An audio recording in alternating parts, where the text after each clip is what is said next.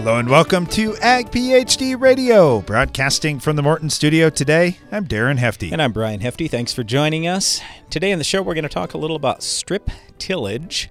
If you've got any questions for us about that or anything else that's happening on your farm right now, you can give us a call 844 44 AG PhD. That's 844 442 4743. You could also send us an email, radio at agphd.com, or find us on Twitter, agphdmedia, Darren Hefty, or Brian Hefty. All right, so with strip till, the reason why we're talking about this today is we get lots of questions all the time about how do I get the benefits of no till, like building my soil, I have healthier soil, leave residue out there, have less erosion, but I want a warmer seed bed and I want to place fertility deeper. Well, the way you can do all that is with strip tillage. Now, yeah, and let me also, before we go into any of this stuff today, just please understand I don't care if you run strip till, conventional till, no till. That's up to you. That's your choice. We're here to help you no matter what you choose. So I can talk all day long about the benefits of conventional till. I can talk all day long about the benefits of no till. Today our topic is strip till though, and so we'll, we'll, we'll give you just a few things we've learned over the years from doing it ourselves and working with farmers all around the world. Probably the biggest thing for me when I think about strip till is the placement of fertilizer. Now, not everybody does fertility or puts on fertility when they are strip tilling. They do it mainly because they just want to have that warm seed bed, the black soil there, a little easier planting, better stands, all that kind of thing. I get all that. But for me, the number one thing is where we're putting that fertilizer. Because on our farm, we're dry. We've been dry for two years now. A lot of areas around us getting lots of rain, and in fact, even too much rain in many areas. We're not. We we are still dry, and we can really see it when we go no till or strip till. When we've got fertility down in the ground, that's even better than just having the moisture savings. Because when we were doing no till, the the moisture savings thing that is real and we can raise a crop on less rainfall because we're conserving moisture. I love that part about no-till. But the thing I didn't like with how we were doing no-till was we didn't get our fertilizer down on the ground. And what happens to us very often is we'll go a month with no rain and our top couple 3 4 inches will dry out. Well, if there's no water there, that means you don't get any fertility into the plant either. Whereas when you have water down a little deeper, which we almost always do in our heavy soils, even in a drought year, we'll have moisture down 6, 8, 12 inches deep. Well, if I have some fertility down there, now I get the best of both worlds. I've got fertility going in plus water. That's a great combination, and we just get higher yields. So anyway, I, th- that that's the reason why we're kind of passionate about strip till. But again, I'm I'm great with no till. If you want to do that, I'm great with conventional till. It's up to you how you want to farm. But we'll talk about strip till as we go throughout the show today. All right, let's get to the Ag PhD mailbag. It's now mailbag time with Brian and Darren. All right, Brian. First one is a question that a lot of people probably have on their mind. This one comes from Amaya. I'm curious about your Ag PhD field day being a one day event. We're traveling from out of state. What is the plan if it happens to rain that day? Is that a normal thing in your area? Nope, it's not. I was just talking about how we'll often go a month with no rain. Well, we have lots of humidity. It's it's kind of crazy the climate that we have here. We have more humidity than Miami, Florida in July and August a lot of years. So you'd think, oh, you guys must be getting rain every day. No, we aren't. Well, how do you have the have, how do you have the moisture? Honestly, I think it's because the cooler temperatures. Our high temp at the hottest point of the year is 86 degrees. That's it on average, 86. And we're down into the 60s every morning. So anyway, my, my point here is usually we don't have rain. If we do, we do have buildings, we have tents, we have plenty of places where we can still conduct our, our, our field day and have our field day. But yeah, I, I mean, we're, we're a little bit at risk with that, but that's just the way it goes. And I know we got a whole bunch of rain ponchos just in case it does happen to rain that day. All right, thanks for the question. Thanks for your interest. Look forward to seeing you coming up next month. Get this one from Brendan. He said, You guys always talk a lot about the broadleaf control products for cereals like Huskie FX and Wide R Match, but we've got wild oats issues up where I farm, and we always need something in the mix for wild oats. What's your favorite products to mix in for that? Well, there aren't a lot of choices. You've got Axial, and now there's Axial Bold. Axial Bold is the combination of the old Puma together with Axial. And there is that old Puma. It's not name brand anymore. There's generic parity now. So both of those are ACC products. There's also the old Discover, another ACC If you want to go ALS, there's Everest 3.0. Now, Everest 3.0 probably isn't quite as good on wild oats as Axial, but it's still pretty good, and it's pretty good on a lot of the grass species. Plus, it has a little bit of broadleaf activity too. So, not a lot of choices there, but you got a few. And certainly, if you want, there are these other combination products, whether it's GoldSky, Open Sky. I'm trying to think of all the names that have, of the products that have come out now. But anyway, uh, Corteva has a number of these products where it's Powerflex that you use in winter wheat with like three times the safener, something like three times the safener, so they can use that active ingredient in spring wheat. So just depends. Winter wheat, Powerflex, fine. But spring wheat, then you've got that active ingredient. Now, that Powerflex active isn't quite as good on wild oats as Everest, and it's certainly not as good as Axial, but it's not bad. It is another choice that you've got. Oh, and one more. I should mention Varro. Sorry. I keep forgetting. There are all these products that aren't usually sold by themselves, like Varro's in combination with Huskie Complete or with Huskie to make Huskie Complete. So, anyway, got a few choices. Varro's ALS. All right, get this one in from Eric. You said you talk a lot about using Prowl in your soybeans. We've used it on corn, but we quit using Ooh. it when we saw major seedling damage. Yes. I'm worried about that on soybeans. My rep said I no. could see damage on the beans. Uh, I, I seriously doubt it. So, yeah, granted, I'd love to use no herbicide, my weeds disappear, but I got to use something. And Prowl is great. We've almost never seen any injury issues in soil. Yeah, especially if you use it early so you can rain it in and spread it out in the soil, or you can or till, till it in, in so you don't have this concentrated layer of herbicide on the soil surface. Thanks for the feedback, Eric. We really appreciate that. We'll be right back to talk about strip till after this. It's planting season. Race against the clock season mistakes can't happen season. And no one helps you face it all like John Deere. Putting technology in your hands that gets you in and out of the field faster, that makes your spacing and depth more accurate, and that gives you the confidence that this season will be your best season. See what you have to gain at johndeere.com slash gain ground. It takes balance to be successful in farming because what you get out of it depends on what you put in, and Corteva Agriscience gets that. Introducing Utrisha N Nutrient Efficiency Optimizer, a biological product that naturally captures nitrogen from the air. It's a sustainable way to add balance to your traditional nitrogen methods and maximize your yield potential. Embrace a balanced approach to nitrogen management this season by visiting Corteva.us. At Ag PhD, we want to support anyone with a desire to learn more about agronomy. That's why we're devoting a full day, Saturday, June 25th, to the free Ag PhD Scouting and Scholarships event. Infield sessions include a comprehensive guide to scouting, ways to improve soil and crop health, and how to best collect and manage on farm data. Plus, we're giving away tens of thousands of dollars in scholarships to eligible attendees, so this is one event that you won't want to miss. Learn more and register for the Ag PhD Scouting and Scholarships event at agphd.com. Compromise is nice if you're at the playground or scouring yard sales. But farmers know better that middle grounds have no winner. That's why there's Revytek fungicide, fast acting and long lasting, preventative and curative, disease control and stress reduction. So leave the settling to little Tommy at the seesaw, an old bargain bill, and take your full prize in yields with Revytek fungicide for uncompromised performance. Always read and follow label directions.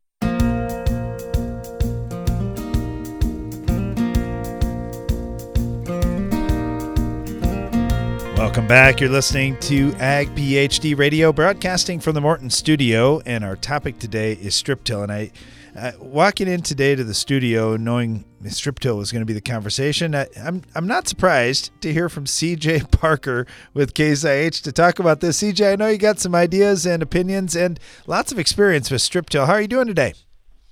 Not, not too bad. How about yourself? Pretty good. Okay, so we hear from a lot of a lot of our listeners that say, "All right, you guys talk about strip till and some of the benefits and and certain types of ground where you're seeing this work well." Uh, what are some of the questions you get? I know there are growers that are just considering, uh, "Hey, strip till might be an answer for me too." Yeah, I guess uh, one of the one of the biggest questions I get is, you know, do, do I strip till in the fall? Do I strip till in the spring? Um, do I strip till right ahead of, ahead of the planter? And um, it really depends on geography, how much time you have, and, and then of course, of course, soil type as well. Um, and, and each time we get that question, we need to make sure we're preparing that strip. You know, whether we want it to be mounded up um, a little bit in the fall so it'll mellow out and flatten down as it, as it overwinters, or if we want that strip to, like in the spring, to be to be smooth and um, and ready to plant in right right into the planter. So it, it really kind of depends on what fits uh, fits a guy's operation and, and what kind of soils they're working with. You know, another thing too that that we get a lot of questions about is what do I need for control systems? What what type of GPS do you use? We we use uh, uh, RTK GPS. We we feel like man, we really need the best precision we can get. Is is that required, or what do you recommend, CJ? Um, I really recommend I really recommend using an RTK type um, subscription because being able to go back in the row on, on top of those strips is, is pretty important, especially if you do it in the um, in the fall and to come back in the spring. Um, it's really it's really important. You know, another question we get a lot is manpower, and I know for for many farmers out there, they may be a, a one person operation, or maybe they just have two people. And you talk about fall, and they say, "Oh man, we're so busy with harvest." You talk spring, oh my goodness, we got to get the crop in, and it, it's it's tough because you really want your best operator running that, don't you? Um, yeah, you do, and um, and I, I guess as we as we look to the future, maybe maybe that's something with uh, autonomy that uh, that can maybe that can maybe come up. But uh, that is a that is a question we get quite a bit. Um, but one thing you can do with uh, with the Case IH AFS Connect uh, products is that that remote display view, you can view that operator if you're sitting in the combine cab and and maybe check and see that uh, that he's running everything correctly and has everything set set the way that he wants. Yeah, I'm glad you didn't have that system uh, back when Brad and I were younger, CJ, when Dad could have been watching everything we were doing that closely. Uh, I, I, was glad to have have a little freedom, but I, I can certainly see the benefit of uh, being able to see what's going on and just to coordinate with the rest of your operators out there. Yes, yeah, absolutely. I'm kind of happy it wasn't wasn't around when, uh, when I was younger too, running, running equipment at home on the farm in Illinois where I grew up. But, you know the other thing is horsepower cj and I, and i i get it. I, I mean we're trying to to work with the equipment that we've got to some degree but we also want to do a great job. We've got some rolling hills and i know on the hilly ground you need a little bit more horsepower per row on a strip till rig than you do if you had flat ground. What do you normally recommend for a horsepower range per row? Um, I would say if you're in that around that 40, 40 horsepower per range or so, would probably be a good a good start. You know, a lot of the controllers and stuff, especially if you're putting fertilizer on and if it's uh, hydraulically controlled, and we can't forget about that taking horsepower requirements as well. So as you're um, as you're going up on hills or, or maybe maybe you got some contours to go around, you know that takes uh, that takes hydraulic power as well too. So so I think we got to take that into consideration if we're using any type of um, hydraulic motor to control what fertilizer we might be putting down. Yeah, there's a lot of different things folks are doing with strip till, and it's a, a, practice that, that certainly has been beneficial for our farm, and I know a number of others. Uh, we're talking with CJ Parker here with Case IH just about some of those particulars to, to get the most out of it on your farm. CJ, thank you so much. We really appreciate having you on. Look forward to talking to you again down the road. All right. Thanks a lot, guys. Have a good one. You bet. I know I mentioned horsepower, and our next guest, Chad Henderson uh, with XtremeAg down in Alabama, is probably all over this one. How you doing, Chad? Oh man, I'm all about that horsepower. all right, talk, talk to us no about. replacement for displacement. There you go. Just keep that in mind. There's no replacement for displacement. Okay, so talk to us about strip till. I know we visited about this in the past, and and obviously uh, every year we're learning more on our farm, and just as you are on yours. What are you seeing in the strip till system, and how are you able to use that to push for high yield? Man, the first year I'd done this, I'd love to have listened to CJ talk there for a few minutes, you know, from uh, the guy from Case IH there. It Yeah. helped a lot. But uh, um, everything that he's talking about is things we've we've been through. You know, start, I started out, you know, and we have some redder soil, you know, some tighter soil, and it it definitely eats some horsepower up. Man, I mean, in the first tractor I hooked that thing to, yeah, I could almost stop it, and I said, "Oh my!" So we uh we we figured that piece out, you know, kind of with the horsepower, and he's he's dead on on that on them on the on the power per foot. But uh mainly we done it to uh to get to fewer passes in the field, kind of, and to get that get that um fertilizer placement where we want it, and then to save some money on the fertility side of it. You know, you, you talk about the fertility piece, and for us, Brian was mentioning that was something that we didn't like when we were in no-till. That we wanted to get nutrients down into the soil. We get hot and dry. You guys get hot and dry where you're at Mhm. too. Uh, that placement's a big one. Um, did you find uh, were you putting N down in in that depth too, or are you mainly putting P and K and micros? Well, we put P and K and macros up until after the first of the year. So, you know, we're going to try to plant that second week to third week of March is when our window is.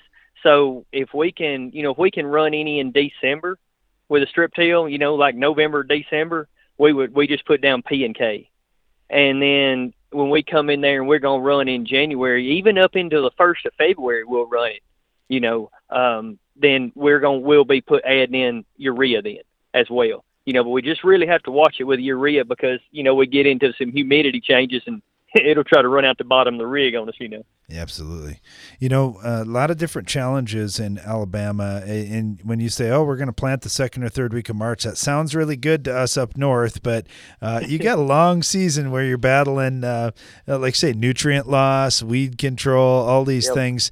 Uh, what are you seeing with your crop? Do you get a little faster start? We we do in the north. Um, just kind of curious. Do you see the same thing there? We do, we do. Um, you know what we're battling is, you know, we we do a little bit of everything. We have some no till, we have a lot of conventional where we work all the ground up, and then we have some strip till as well. You know, we're just trying to make these pieces of the puzzle fit. You know, because every piece of ground is not all for working up, or every piece ain't for no till, and and so everything has a fit, and we're just trying to use it for that. And and it gets us in the field. You know, with the planters running. If I had all no till and I had to wait till it all dried out behind a double crop cover, that's where I'm running it at behind a wheat bean double crop deal. You know, after we harvest the beans, it's just that mat is a lot of times so thick that I can't get it to dry out under there. Sure, sure. You know, uh, I, I think about XtremeAg and the work that you and your team are doing. The cool thing is you get to talk to farmers really all over the place that you might not otherwise get to speak to, and and you get to learn lessons too. What are you hearing on this strip till piece? Are there some some tips you're picking up from others? Man, yeah, we've learned so much. I mean, we don't. We need a whole episode on that. we could.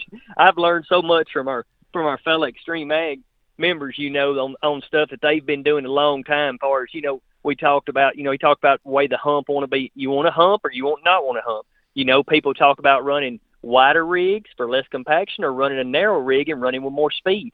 I mean, there's so many different variables that that farmers all over the country will argue, and none of them are wrong. You know, it's what fits in what location. You know, so man, there's a lot of there's a lot of good information out there from from our farmers who's been strip tilling, you know, out in the plains for a lot of years. You know. Sure. Yeah, there's a lot of smart farmers out there. We're happy to be talking to one right now, Chad Henderson down in Alabama. hey, Chad, uh, we got to run, but look forward to seeing you coming up later this summer and uh, look forward to talking to you again down the road.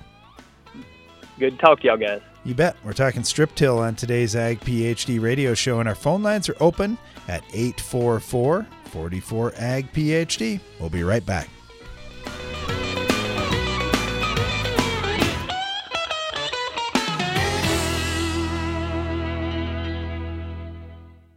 At Corteva Agriscience, we want to keep farms healthy and productive today and tomorrow. That's why we're investing in a robust pipeline of naturally derived biologicals. Meet Utrisha N Nutrient Efficiency Optimizer. It's a sustainable nitrogen fixation product that facilitates crop growth and optimizes yield potential. With the fluctuation in fertilizer prices, Utrisha N is a reliable solution.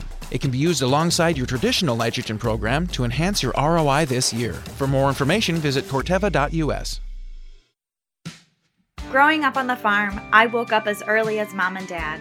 I put as many hours on the tractor, changed as many teeth on the tiller as my brothers. It doesn't matter if you're young or old, man or woman. When there's work to be done, you put your boots on and you do it. I do that on my farm and in my job at Case IH. My name is Kelsey, I'm a farmer, and I work for Case IH. Case IH, built by farmers. Come to the Ag PhD Scouting and Scholarships event this summer. Here at Ag PhD, we're always looking for ways to support and encourage folks entering the ag industry. That's why we're devoting a full day, Saturday, June 25th, to the free Ag PhD Scouting and Scholarships event. Though this day is geared towards high school and college students as well as young farmers, anyone with a desire to learn more about agronomy is more than welcome. Our hands on sessions in the field will include a comprehensive guide to scouting, ways to improve soil and crop health, the role of natural microbes in farming, and how to best collect and manage on farm data. Plus, we're giving away tens of thousands of dollars in scholarships to eligible attendees. So, whether you're a college student or just want some good agronomy information, this is one event you won't want to miss. It's the Ag PhD Scouting and Scholarships Day, Saturday, June 25th on the Hefty Farm near Baltic, South Dakota. Learn more and register at agphd.com.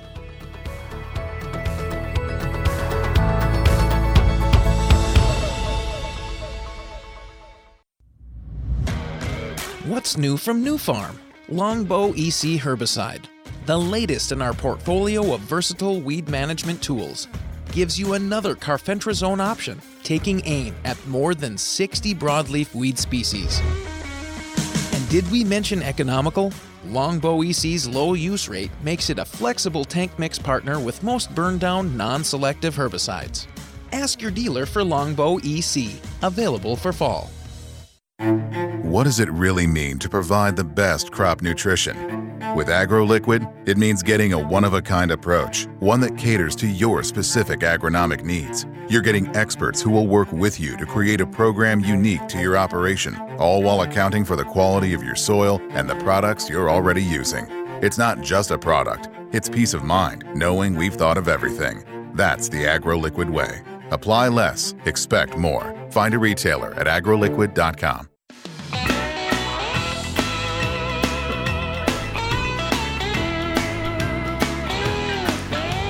Welcome back to Ag PhD Radio. Brian Hefty along with my brother Darren.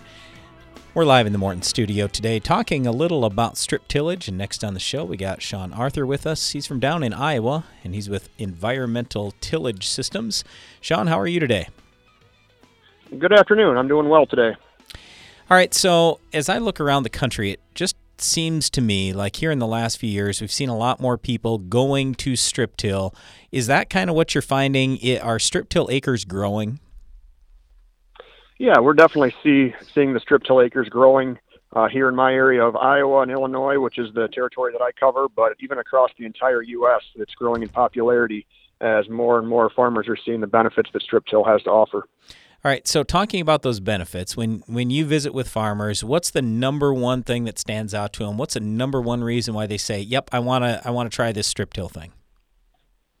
Well, that's an interesting question. Uh, we've got customers that are coming from all ranges of the spectrum. We have people that are doing traditional tillage methods right now that are looking for improved uh, efficiencies across their operation.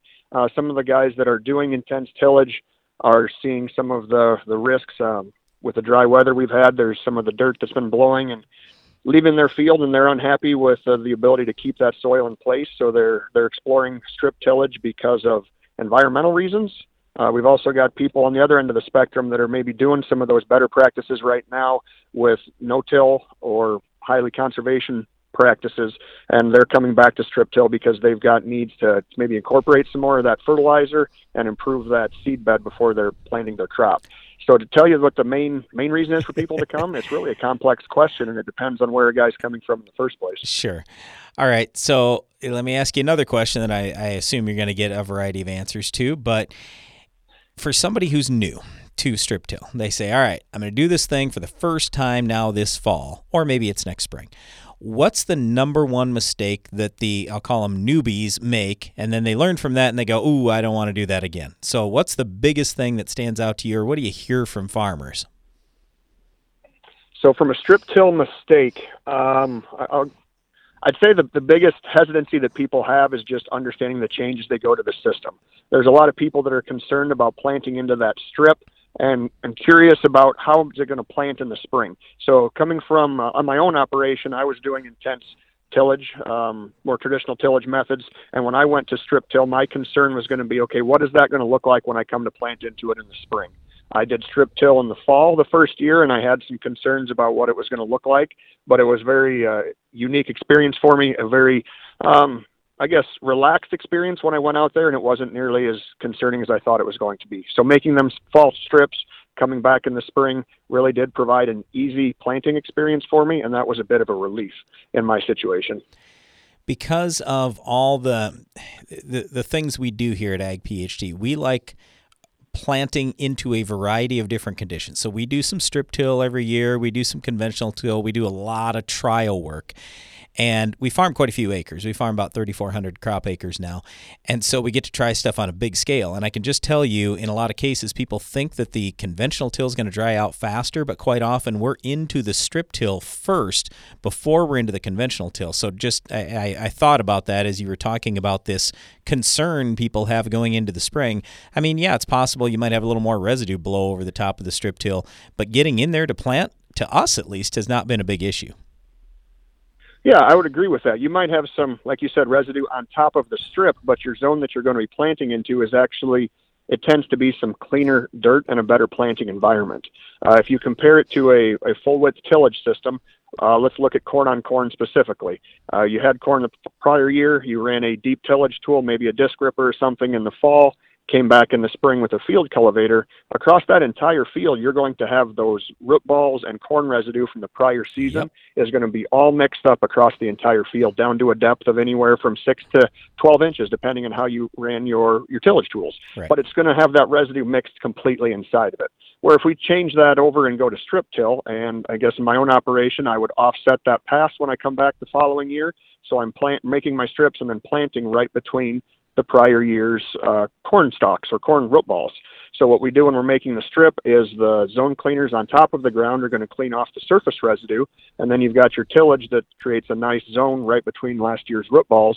So the area that you're actually planting into has less residue in it than a full width tillage system. So it's kind of counterintuitive because you can see so much more of it on top, but it's important to remember that the seed cares most about its own microenvironment. Right. So down at a depth of two inches right into that strip, it's really a lot cleaner, less congested environment that you're planting into. And any residue that does move over on top of that strip uh, over the winter, um, a, a planter set up with good row cleaners on there is able to move that off to the side and still get down to some nice, clean planting conditions. Anything else you want to leave our listeners with today, Sean, when it comes to strip tillage?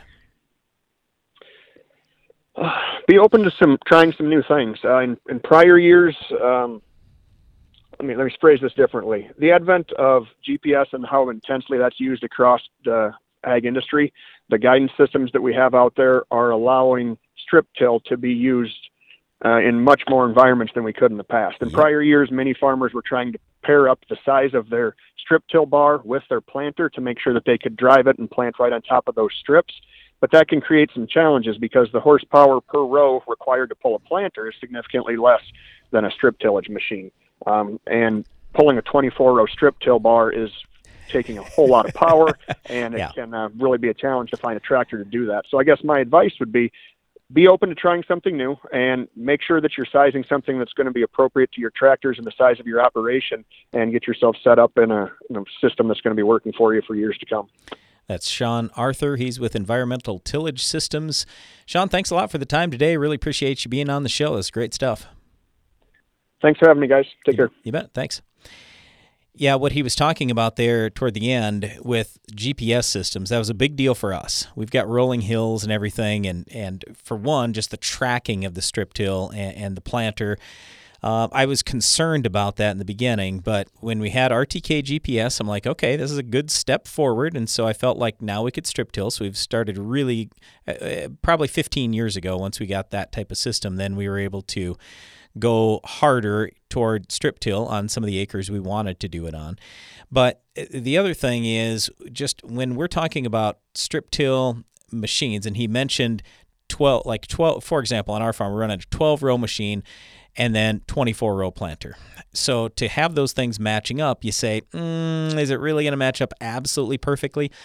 Look, we've done a bunch of research on this, and what we found is as long as you're close to the center of that strip, you're okay our uh, what we determined is if we were within about four or five inches one side or the other, we were pretty good. Granted, right over the top, the best, but close enough uh, was usually fine. Now, granted, if we were in between the strip where there was no, uh, no, I'll call it black dirt there, there's a whole bunch of residue, and you're off that strip, yeah, we can see the difference. I, in fact, I was just talking to an agronomist, Rob Fritz, this morning. He's been on the show a number of times here.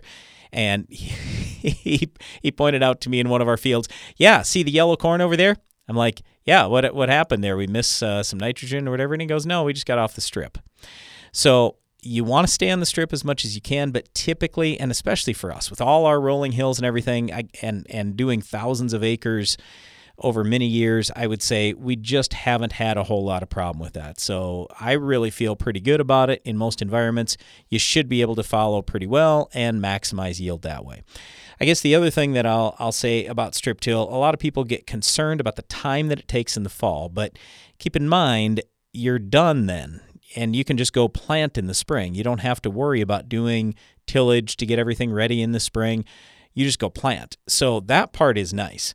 I would say you typically want to have at least a good, I'll call it a good operator in the fall. Um, you, you know what I'm talking about here. So the, the point is, you're going to be setting your rows for the spring and you want to make sure that that's done properly. So at least whoever you have running it, I'd give them some coaching to say, look, this is how I want stuff set up for the spring so I can run my planter in there in the spring and not have a whole bunch of issues. But yeah, we've really liked strip till over the years. It's worked out well for us. Again, we do a variety of different things, have for a long time. I'm, I can make almost anything work, but strip till definitely has some advantages. For us, probably the biggest advantage years, it's when we're dry because I know I've got moisture down deep. Now I've got fertilizer down deep, and we usually turn out pretty well. We'll keep talking a little bit more about strip till and then get to more of your questions in the Ag PhD mailbag coming up next maximum application flexibility, maximum yields at harvest, whether or not. Relentless is the kind of control you'll always get with Anthem Max herbicide from FMC. Low use rate Anthem Max herbicide protects corn and soybean crops from the toughest broadleaf weeds and grasses, including water hemp, palmer pigweed, foxtails, crabgrass, and more. Dual modes of action and lasting overlapping residuals also help you minimize resistance in your fields. Its easy to tank mix formulation and wide application window make Anthem Max herbicide the crop protection choice that's ready when you are. Rain or shine.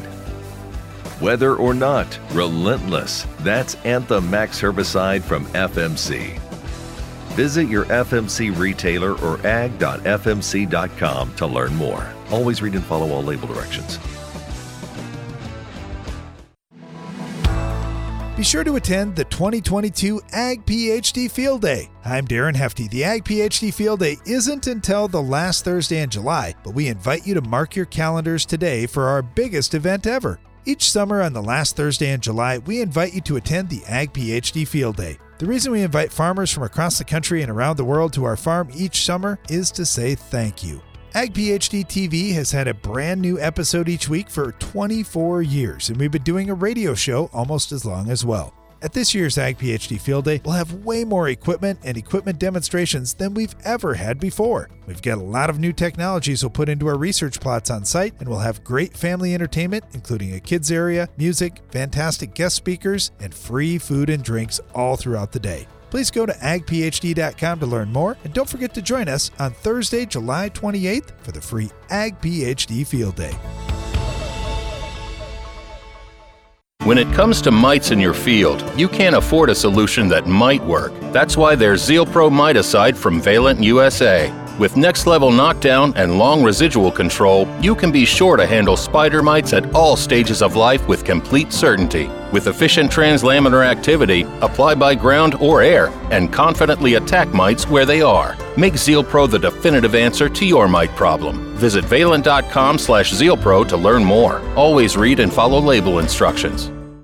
It's smart to make the right agronomic choices, and it's even smarter to get rewarded for them. With the Bayer Plus Rewards program, you earn cash back on seed, herbicides, and other eligible products. And it keeps getting smarter because now you can earn an additional 10% bonus when you send your redemption check to your retailer.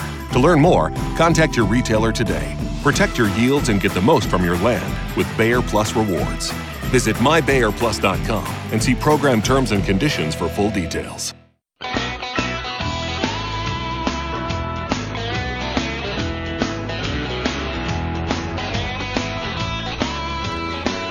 Thanks for listening today to Ag PhD Radio. I'm Brian Hefty, live in the Morton studio.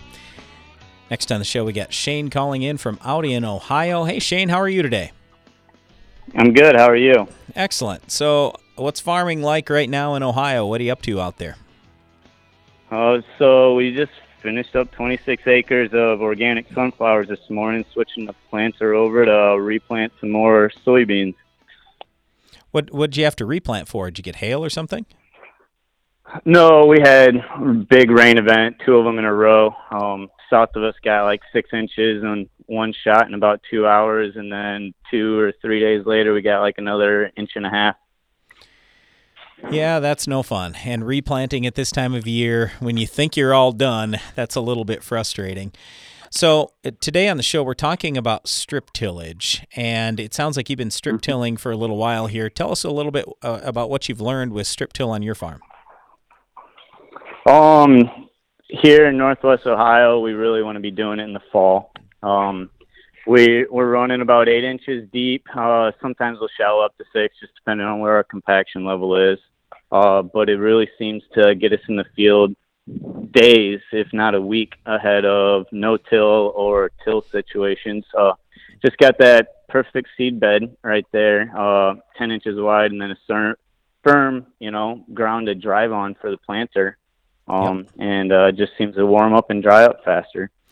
Do you put on fertilizer when you're strip tilling? Yeah, we're running a twin product prescription. So liquid or dry? Dry, both okay. dry. Yeah. Uh, we're running the Orthman with the Valmar cart. Oh, okay. Yep, yep. So, how long have you been doing strip till on your farm? Since 2007. Okay, so 15 years now. It's kind of similar time frame to us. What what are I'm sure today there are some people listening and and they maybe haven't strip tilled before or just going to start it. What are the top like one or two lessons you kind of learned in the beginning where you say, "Boy, I wish I'd have known this up front and I wouldn't have done it that way."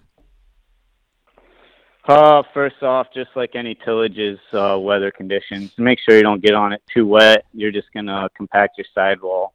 Um, second off, if it is um, a little wetter conditions, let's say we're normally running eight inches, I've seen just as good a benefit by bumping it up to six inches, and uh, so that we can get out there and run a couple of days early. Because with the weather events that we've been doing, uh, you don't want to wait too long. Uh, yeah. You want to make sure and get that groundwork. So a little bit of you know um, forgiveness in the fall is better than trying to get something done in the spring. Have you ever done strip till in the spring? Uh, yeah, we ran the Orthman spring coulters in the spring. Not real happy with it in our clay soils, but that was in our conditions. Sure. And uh, in 2012, I believe, um, we ran all of our acres in the spring. Uh, it dried up early. Uh, we were able to run. I think we ran five inches deep, and had tremendous success with it that year because it actually turned dry, droughty conditions out here, and you know we put bushels on where the neighbors, you know, that had worked there hadn't. Yeah, so so if I understand right, basically you don't have a big issue with spring strip till if the weather was right, but the problem is if you don't do it in the fall, now you have to get it done in the spring, and that that's really the challenge, isn't it? Yeah, we ran into that. We didn't get any of our own personal acres done this fall. So we were hoping to do it this spring and, you know, we were extremely wet. We had to just go out and spread the fertilizer on and no till our corn. So we'll see what this year ends up happening for us yield wise. But, you know, uh, weather conditions, Mother Nature controls it all. Yep, that's for sure. Yeah, we've had that exact same scenario happen to us. A lot of times we'll do all our harvest and then we'll say, all right, now we're dedicated to strip till. And some years the ground freezes up immediately or it just starts raining and won't end in the fall. But most of the time, fall is is usually the best. All right, any last advice you got for any of our listeners today, Shane, in, in terms of strip till? Uh, don't be afraid of it. Do it. Um, I think it's a wonderful addition to anybody that wants to do moderate tillage or a little bit of tillage. Um, it uh, it works well, way better than no till, in my opinion. Um, at least on our ground, and uh, you still get that benefit of nice, fresh, stale seed bed. All right, hey uh, Shane, thanks a lot for calling in today. Really appreciate it. Love having loved having you on the show, and I hope to talk to you again sometime soon. So good luck out there in Ohio. Yes, thank you. Appreciate it. You guys take care. Yep, thanks. You too. Right next, we got Jim calling in from South Dakota. Had a little issue out in the field. Jim, what can we do for you today? Well, I was listening to WNAX this morning, and I heard a guy talking on there and about FlexStar with the ten months uh, to corn. Yeah, we put corn down, and I think I probably had a little of that because I planted the 26th of April, and part of the field it's an old gravel pit, and um, the top, there's some of the clay that wasn't ever mine came up beautifully. You know, I mixed a little older seed in with new seed, and I, I germ tested the seed, and it was fine. And and up on the top part, it's all picket fence, you know, and I'm pretty nice, decent for an old puff and blow. You know, it's got the the old International's got the gravity feed boxes, so it feeds in there. And uh, you get in the low ground where it was cooler and wetter, maybe gravelier, maybe it didn't come out. I mean, it's the moisture, and it didn't volatilize as quickly, but the seed did not come up very well. Sure. So I replanted some of that, and and then the same on a, a low bottom field, it did not come up very well, and the and so um, does that have to volatilize? Maybe I'm using the wrong term, guys. I I I don't know if I I went to the Morton Center of agricultural knowledge this winter, but I don't know. I didn't learn on that. So. all right. So uh, I'll just say, first of all, if it's FlexStar, and it could be a little bit of that, then a lot of times we'll see white at the top of the corn plant. Now, we don't always have to see that. We could see stunted plants. But to think that it prevented the plants from coming out of the ground, that doesn't usually happen unless, unless there was a big rate. So I'd also say mm-hmm. if you had fall moisture, you had some spring moisture, then hopefully you, you didn't have that tremendous carryover or anything else. So yeah, we we occasionally will see some FlexStar issues, but what it sounds like to me is going on is it's that low wet ground. So then there's usually more disease there.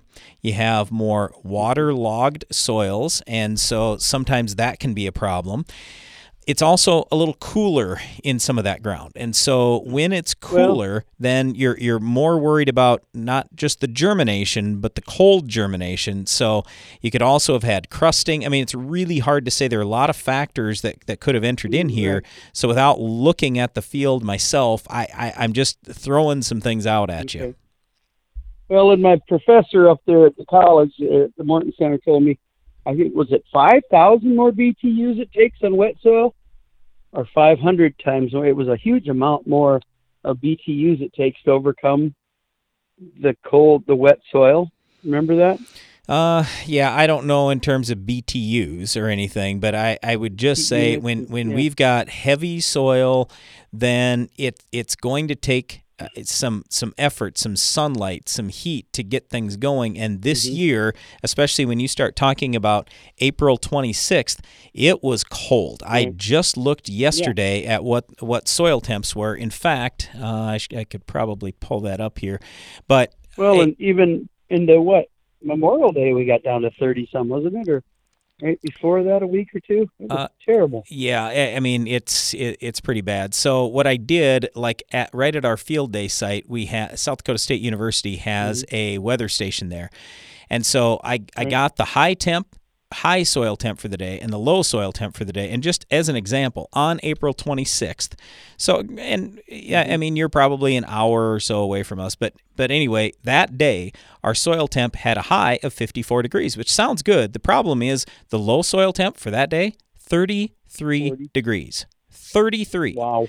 Yep. The next day, the low was 38, then 39, then 45, 44, 41, mm. 40, 38, 39. You see where I'm going with this. You got a 10 day stretch there. I, and I, I where waited. We're cold.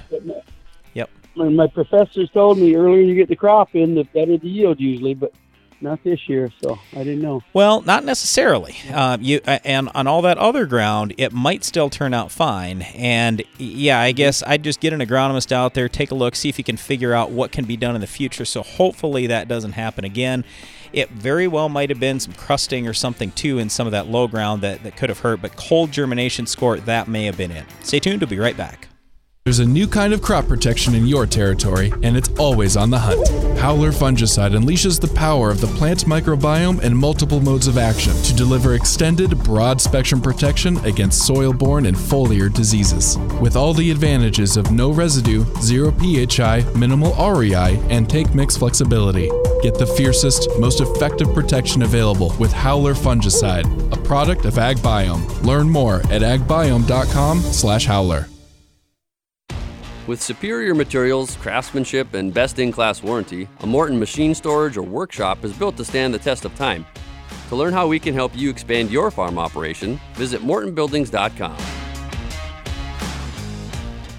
Get an extra semi load out of your grain bin. The end zone from Farm Shop MFG can increase your stored beans moisture from 10 to 13%. On a 20,000 bushel bin, that's a free extra semi load. Visit FarmShopMFG.com for more.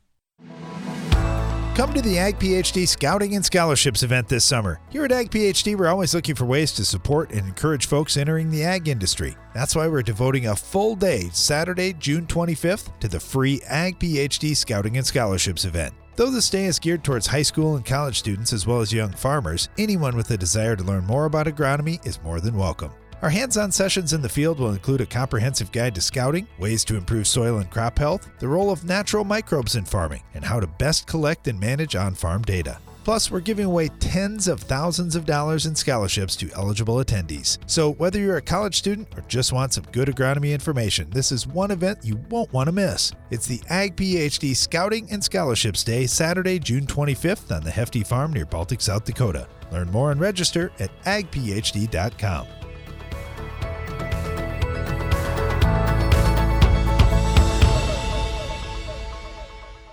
Boost your productivity and profitability with Soil Warrior from Environmental Tillage Systems. Improve fertilizer efficiency and your yield potential in just one strip till pass. Now that's ROI. Contact us today at soilwarrior.com.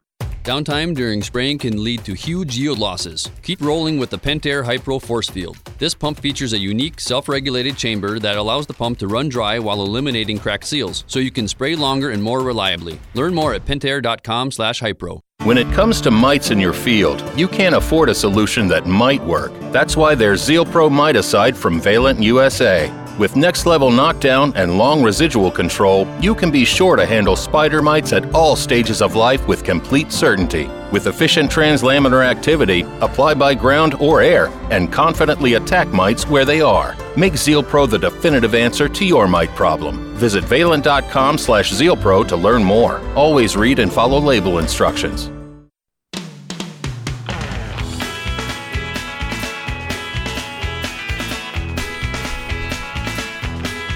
Welcome back to Ag PhD Radio. I'm Brian Hefty, and it's time now for more from the Ag PhD mailbag. This one comes from Jeremy in central Minnesota.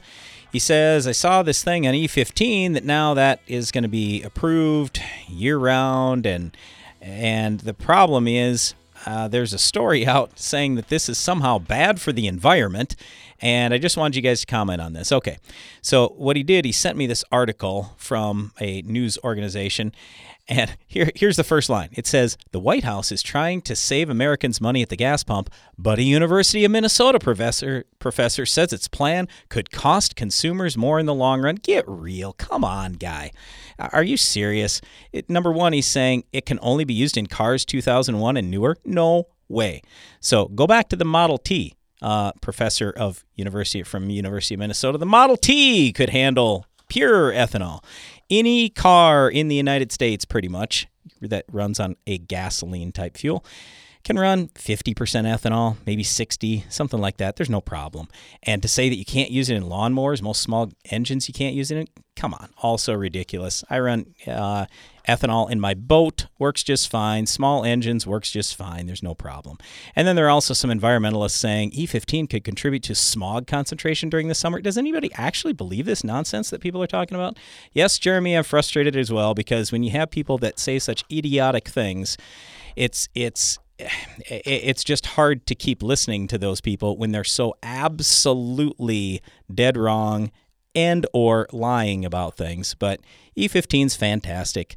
Uh, no problem. Super safe for the environment and it's a renewable fuel.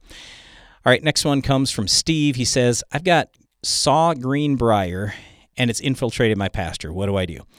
Well I, I, I Steve, I'm not real familiar with this weed, but I just know it's a flowering vine. So it's a vine, number one. Vines are tough to control. Number two, it's got rhizomes and tubers. Number three, it is a perennial.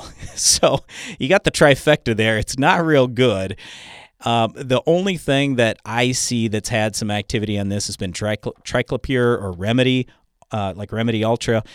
With triclopyr, that's typically a product that's good on woody species. So if let's say you had some trees, brush, that kind of thing, that's where the triclopyr usually really stands out. All right, next one comes from Duster. He says, uh, You know, you guys are an absolute wealth of information, but you're back and forth. Uh, you're banter, you're disagreeing, you're blatant undermining of the other's opinion. Turns me off on your show fast. Uh, try sitting down beforehand and discussing your show instead of getting on the camera and ironing out your disagreements on practices. Now, Duster, I'd say this some people really like that. And for Darren and me, we're trying to just show you what normal a normal farm situation looks like. On most farms, you're dealing with family. Okay, that's just that's the way it's always been, probably the way it'll always be. And sometimes we're we're going to have disagreements on things, but I hope you can see that when we get down to it in the end, the answer is almost always, "Hey, you know what? Let's just prove it in the field." Because quite frankly, I don't even care if I'm wrong. If I'm wrong, that's even better because now my brother has proven me wrong in the field, and now I get to make more money instead of just continuing to be wrong year after year moving forward.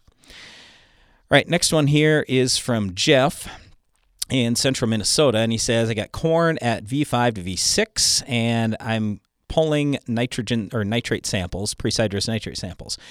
Would you prefer, or what do you prefer between running a Coulter machine now or going with Y drops later? Now, my agronomist said either is good, but if my samples come back and say I need nitrogen now, should I go with the Coulter because I got no rain in the forecast? Jeff, we were in this exact same boat a few days ago. Guess what we did? We ran with the Coulters. We, in fact, we're almost done side dressing now on the fields we needed to. I just I, I couldn't wait. I didn't want to take the chance of leaving something on the soil surface and not having moisture when we were having 100 degree temps. So his other question here is when Y dropping, do you feel adding humic or fulvic acid helps at all, or is that just foo-foo juice? Uh, Jeff, I would say there are a lot of people talking about humic as somewhat of a nitrogen stabilizer. You can certainly try that. Even uh, some agronomists I know quite well talk about that, and they absolutely believe it. So it doesn't cost much. Would I be willing to try that? Sure, I would. But here again, if you want to try some with and some without and just see if you see any difference, I don't think there's going to be anything major either way. But again, keep in mind, the cost isn't very high, so you wouldn't have to have much of a yield gain either.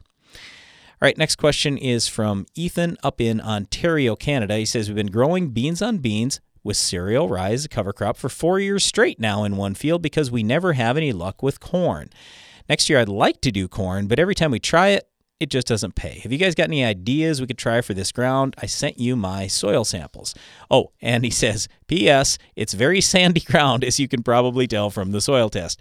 Uh, yes, it is pretty sandy ground, Ethan. When I see cation exchange capacity of six or eight, that's not real great. Now, you didn't have base saturation tests. So I actually pulled up my spreadsheet and ran base saturation here. This is light ground. Again, 6 to 8 CEC, and you only have, you're under 100 parts per million of potassium. That's one of my first things I look at for corn and for beans. So you're at uh, around 3% for base saturation K. That is too low. So you got to make sure you're putting K on. And with that light soil, even if you get rain, you're probably going to have to put more on in season for potassium because it's not going to hold. We know nitrate and sulfate aren't going to hold in that kind of soil, but even potassium in that kind of soil will not hold super well. The other thing that I, I just wanted to bring up is you've got a test here for zinc and a test for manganese, but I don't see any tests for boron, iron, molybdenum, uh, copper. So I, I'd be curious how those things are, but I think more than anything, it's probably just the fact you got light soil, and corn does require a fair amount of rainfall. So unless you somehow um, have uh, the inside tip from God on if we're going to have a wet year or dry year, it's going to be tough raising corn there when you don't have irrigation. So I, I uh, totally understand why you've gone beans.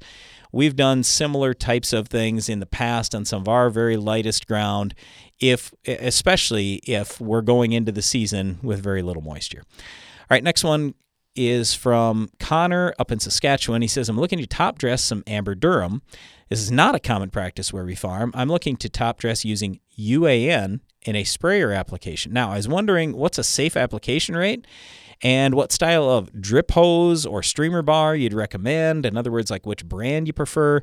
Um, some will be applied post and pre flag. I'm very new to this method, so any information would be greatly appreciated. All right, Connor, I'll say this there are uh, the, the the way I prefer putting this on would be with stream bars, and uh, we don't typically run drop hoses. We'll do that in corn where we have wider rows. In wheat, we really don't do that because we worry about it messing up the wheat and and not pulling through very well, getting caught, everything else. So it's usually these stream bars. I, I don't necessarily have a specific brand or anything, but let me just say this. What we're after is a nice stream that can get to the ground without having lots of fines, and all of a sudden you're getting burn across your crop. So it'd be the same type of thing as we don't want you out there when it's 35 mile an hour winds, so it's blowing side to side, and all of a sudden you got all this leaf burn. You can put on almost any rate you want as long as it can get to the ground without having it drift all over the place and end up on a lot of your upper leaves. The other thing I would encourage you to take a look at is sulfur. A lot of times when we're putting nitrogen on, we're also putting some sulfur out there. That can be a big deal. Now, it, it, there are some people who will spray very low rates just foliar, especially once you get to heading. Then they might put on, let's say, three gallons of 28% and put it with a fair amount of water uh, you want to at least have one to one water, if not two to one water to fertilizer, just so you don't have excessive leaf burn. But anyway, they'll they'll put on some foliar 28 around heading to increase the protein level. So that would be another thing you could potentially try. But yeah, we've done a lot of work with stream bars over the years. Typically works out quite well. Big thing, just like I say, make sure you have good streams and it's not uh, blowing all over the place, creating a big issue for you. All right, and then the last one here, Brian from Ontario says land packers or rollers. That's my question. Uh, a lot of people say these packers they don't or they do prevent crusting and wind erosion. Uh, now, today, land rollers are dominating with many rolling before planting corn or after planting soybeans. My question is there research done comparing packers to rollers? Any yield differences? Would you recommend rolling or packing before planting corn? Brian, we've looked at this for a lot of years. Some people love it, especially when I, I don't I don't know rollers versus packers and exactly which machine you're using. No, I don't have research on that, but I just know Guys that have rocks are the ones that like those things the best. In my rolling hills, I worry about more erosion, not less. Typically, we aren't using a roller or packer of any sort, and our corn turns out just fine. All right, before we go, just want to say thanks to our production staff. My sister Janelle is running the controls again today, and thanks to you for listening. Be sure to join us again each weekday for more Ag PhD Radio.